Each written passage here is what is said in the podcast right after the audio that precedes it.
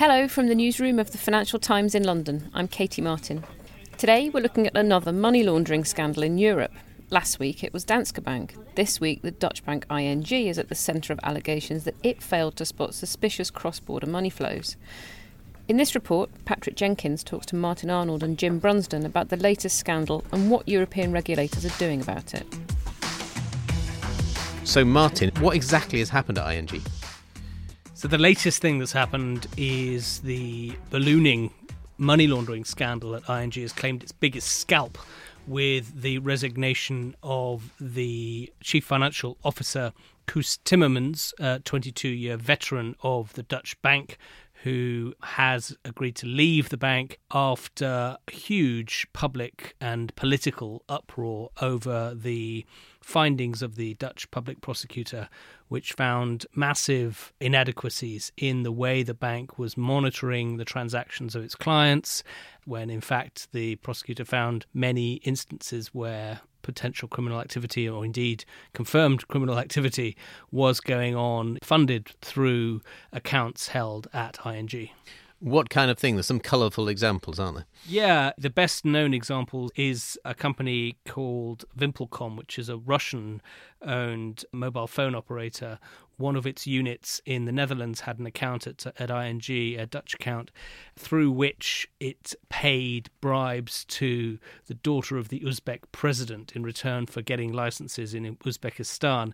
VimpelCom has been fined for that and pleaded guilty, but other examples include, uh, hilariously, a women's lingerie company in Curacao, which had an account with ING and was putting 150 million euros through. So that's a lot of women's lingerie, and prosecutors suspect that there was quite a bit of money laundering going on in there and not very much women's underwear sales.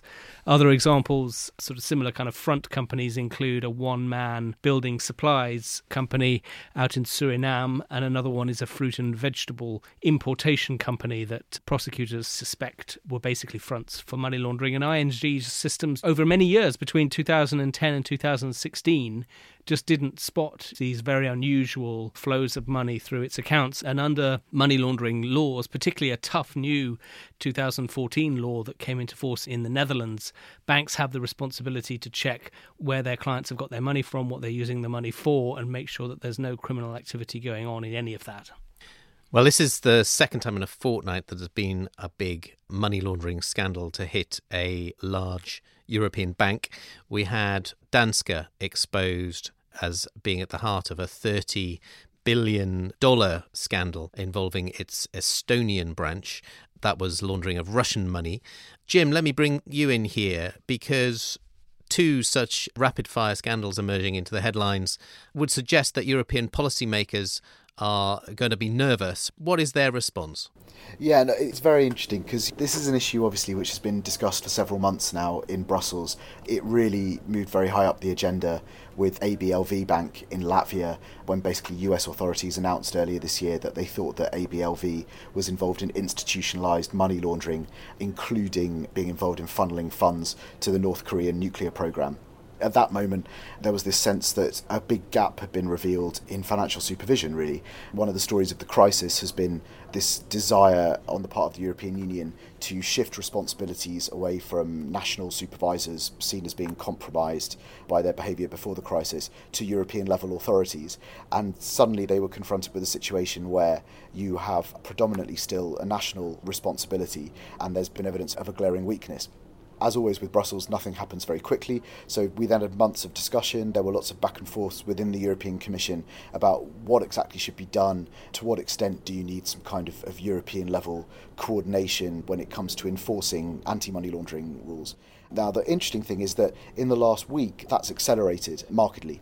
So, um, around the middle of last week, we had a reflection paper, which was the result of some work done by the European Central Bank, um, other authorities, including the European Commission, basically setting out options, you know, very careful not to suggest one thing or the other, but just setting out what the various options might be. And now, within the space of a few days, we now have Jean Claude Juncker, the President of the European Commission, who will be announcing in a big set piece speech that there is going to be a substantial movement towards greater European powers.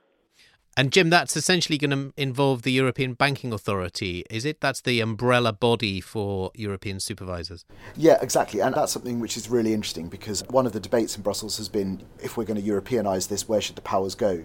And since quite early on in all of this, the European Central Bank has been quite clear about two things. The ECB has been saying, we think there should be an EU level agency and we don't think it should be us. They've said since very early on they just don't see it compatible with their role as a prudential supervisor of banks, as a, as a supervisor of banks, respect for capital standards and other core financial stability rules. So that basically leaves you with the European Banking Authority. Now, the European Banking Authority has a role in all of this already because it has a responsibility for upholding EU rules. And one of the things that's driving all this now within the European Commission is actually a frustration with the EBA. And that goes back to Pilatus Bank in Malta, which is another part of this chain of scandals we've had in the past 12 months. So, Pilatus is a private bank in Malta, which has become ensnared in various allegations. And the European Commission actually had to push and formally request the EBA to investigate whether there had been failings on the part of the Maltese Maltese authorities in policing what was going on at Pilatus. And that's something the European Commission can do. It can make this kind of formal request un- under existing laws. But it's left this big question mark as to why wasn't the EBA more proactive, and a suspicion that it's too much a consensus driven body, that it doesn't want to attack one of its own. And so something that's going to be happening now is a push by Brussels to try and make the EBA a bit more aggressive, give it clearer powers and a clearer responsibility to kind of police the policeman, if you like, and make sure that there's decent supervision at national level. A final word from you, Martin? Yeah, I think a lot of this will come down to resources. I mean, the EBA will say, yes, well, we have had these powers in theory, but we've only had one person and a dog essentially trying to stay on top of all of this. In fact, a recent reflection paper in the EU estimated that the EBA had the equivalent of 1.8 full time staff members working directly on anti money laundering issues. So, in order to properly stay on top of the whole of the EU banking system and trying to stop dirty money flowing through, they're going to clearly need an awful lot more resources there. And the other question is that a lot of these places like Malta, Latvia, Estonia, I mean, the Netherlands don't really have any excuse, but these smaller countries don't really have the resources equally as the national authorities. You've got to question question whether they're able to stay on top of what's going on in their banking system. And I think in many ways, Europe is catching up here with what the US have been doing for years, which is imposing fines and forcing banks to invest vast sums in improving their technology because a lot of this is about technology as well. It's very expensive technology, increasingly artificial intelligence, machine learning type technology to spot the patterns of illegal activity that's going through their systems. Well, it's certainly either way a key test for the European authorities, and we'll keep a close eye on it. That was Patrick Jenkins talking to Martin Arnold and Jim Brunsden. Thanks for listening. We'll be back with more news tomorrow. But in the meantime, if you're not already a subscriber and you would like to discover more FT content, take a look at our latest subscription offers at ft.com/offer.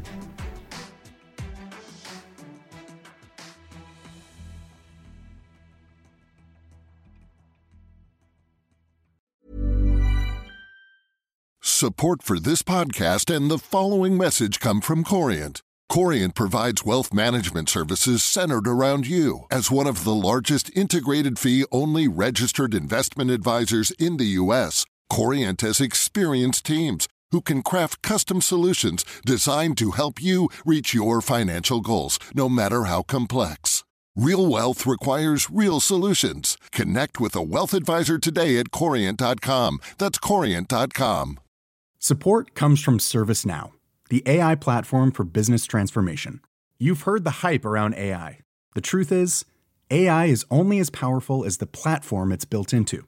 ServiceNow is the platform that puts AI to work for people across your business, removing friction and frustration for your employees, supercharging productivity for your developers, providing intelligent tools for your service agents to make customers happier. All built into a single platform you can use right now.